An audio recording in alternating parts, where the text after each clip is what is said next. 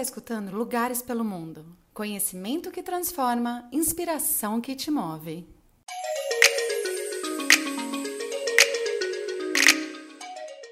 Sejam muito bem-vindos ao podcast Lugares pelo Mundo. Este podcast nasceu do desejo de quero mais.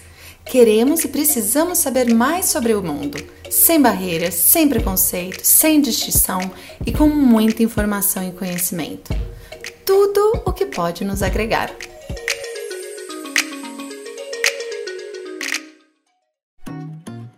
Este é o episódio número 1 um, e, como um bom primeiro episódio, vamos nos apresentar.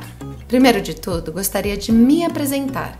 Meu nome é Gisele Abraão e sou a idealizadora dessa plataforma. Trabalho junto com um time incrível de profissionais apaixonados, como eu, por esse nosso mundo. Nosso time vocês vão conhecer, ou melhor, escutar nos próximos episódios. Por agora, vou só dividir com vocês que nossa jornalista responsável, Ingrid Corsini, nosso social media expert, Henrique Amato e outros lindos membros do nosso time irão te encantar.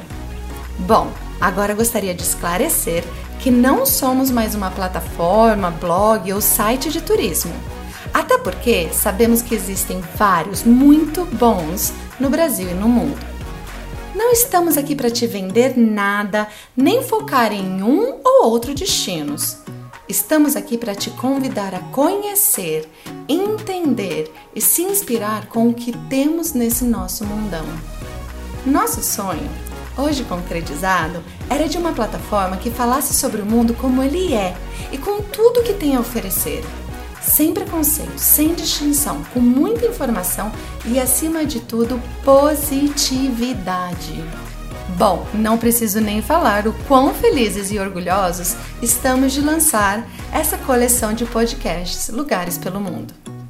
Será com certeza mais um incrível canal que teremos para dividir com vocês conteúdo diversificado e qualificado sobre o mundo todo, elaborados por nós e por mais de 20 colaboradores, entre bloggers, vloggers e profissionais de vários backgrounds e expertise. Então, acredito que ficou claro que não será sobre viagem que falaremos mas sim sobre a sinergia entre diferentes povos e nações, crenças e tradições, estilos de vida e aspectos culturais. O objetivo é nos engajar para agregar e multiplicar as experiências e referências. Melhor dizendo, queremos inspirar. Inspirar jovens ou os mais maduros, inspirar pais ou filhos, casais ou amigos inspirar todo mundo a viajar, viajar pelo mundo do seu jeito e tempo, para dentro de si, para outra realidade. Muitas vezes a gente acha que o que vivemos, a nossa visão dos lugares, nossas experiências, não tem importância ou relevância, mas não! Tudo é importante e vale. Toda experiência e novas referências podem nos agregar, nos fazer seres melhores. Por isso, hoje, aproveitando essa breve explicação do que esperar desta coleção de podcasts Lugares pelo Mundo, já entro com uma das matérias que escrevi e que pode te apresentar um pouco mais do DNA deste canal.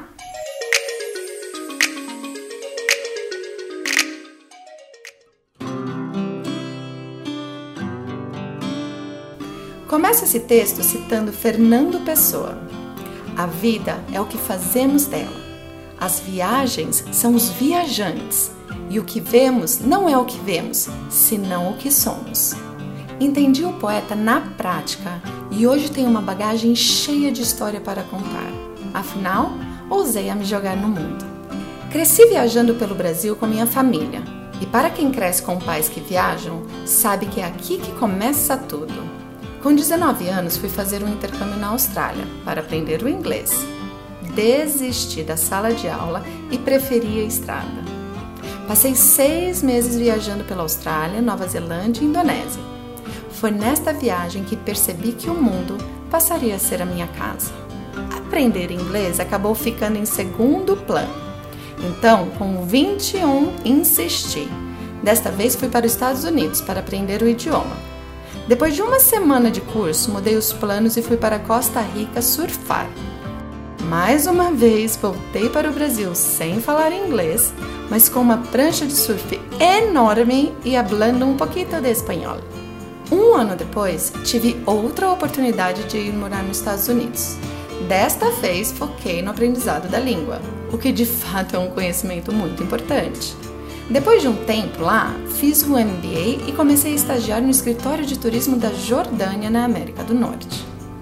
Aí foi que a Jordânia entrou na minha vida. Esse foi um dos maiores desafios e aprendizados da minha vida. Comecei a trabalhar com o turismo do país árabe logo após o atentado de 11 de setembro de 2001. Eu não sabia nada sobre o país até então, mas isso foi na verdade uma motivação. Me engajei a fazer com que os norte-americanos pudessem perceber a beleza de um dos países mais incríveis do mundo. Trabalhei com eles durante quase oito anos e pude viajar por vários países e conhecer culturas lindíssimas. Houve anos que passei menos de 50 dias em meu apartamento. Uma opção que a cada dia me fazia uma pessoa melhor e mais completa. E depois larguei tudo em 2009, acredito que passei pela crise dos 30 e decidi que era um bom momento para largar tudo que eu amava, estava fazendo, tendo maior sucesso, para passar um tempo comigo, aprender sobre o desconhecido e vencer alguns medos. Em plena crise econômica mundial, larguei um incrível trabalho e estabilidade financeira para ir me aventurar na África. Ninguém conseguia entender o que eu estava fazendo e por que eu estava tomando aquela decisão. Enfim, entre fevereiro e setembro de 2009, passei por 13 países, começando pelo Oriente Médio, incluindo uma passagem pelo Egito e uma viagem fascinante pelo Iraque. E depois fui para a África. Fiz voluntariado em Uganda por dois meses, em um lugar surreal uma vila de 400 pessoas onde 90% delas tinham AIDS. Consegui fazer muitas coisas, construir parte da escola, trazer comida para as crianças e até consertar o sistema para trazer água potável para a vila. Além desses projetos que eu financiava, também dava aula de inglês e geografia na escola para as crianças, sendo que a maioria delas eram órfãos de pai e mãe. Desta parte da minha viagem, a maior lição que tive foi de ver a importância de olhar para o macro e ver que a vida não diz respeito apenas a nós mesmos. Uma das maiores lições que tive desse tempo lá foi quando eu estava indo embora. Eu sabia o bem que eu tinha feito para aquela vila, porém percebi que as crianças estavam bravas comigo. Segundo elas, eu era como todas as outras pessoas que eles amavam e os abandonavam. Aquilo mexeu comigo de tal forma e pude compreender que nossa intenção nunca pode ser tomada como verdade absoluta, mas também não pode deixar de ser defendida. Fiquei em choque sem atitude. Fui embora da vila em transe. Depois de dois dias sem conseguir fazer absolutamente nada, inclusive seguir viagem, voltei para a vila para falar com as crianças e explicar que, apesar de ir embora, eu os levaria em meu coração e para sempre os amaria. Depois dessa experiência, fui me aventurar pela África na boleia de um caminhão. Passei por Uganda, Ruanda, Quênia, Tanzânia, Zâmbia, Zimbábue, Botsuana, Namíbia, África do Sul e Moçambique. Sempre me envolvendo muito com a parte cultural de cada um desses países. Explorei muito aqueles parques e aprendi muito da cultura local. Desconstruí alguns preconceitos e paradigmas em mim e quebrei tabus por lá. Um desses tabus quebrados foi a ideia de que, para eles, uma mulher solteira com mais de 30 anos é uma doença. Em uma conversa com uma local de uma vila entre o Quênia e a Tanzânia, pude explicar minha visão e filosofia e ela entendeu o que significa ser solteiro ser inteiro e integral, ser feliz independentemente de relacionamentos. Ela terminou a conversa me dizendo que levaria meu exemplo e história quando sua filha completasse 15 anos e começasse a ser pressionada a casar. Só de viver esse momento, toda a minha viagem valeu a pena. A cada passo, a cada escolha, a cada momento, eu fui sendo construída no que sou hoje.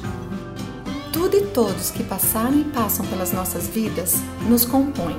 Tudo isso faz parte de um repertório que busco construir todos os dias. E você?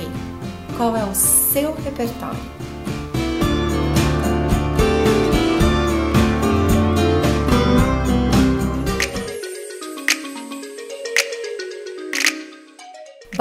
Por hoje paramos por aqui.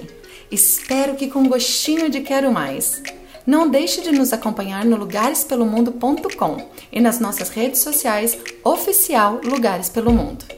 Muito obrigada pela sua atenção, seu tempo e por nos escutar. Até a próxima!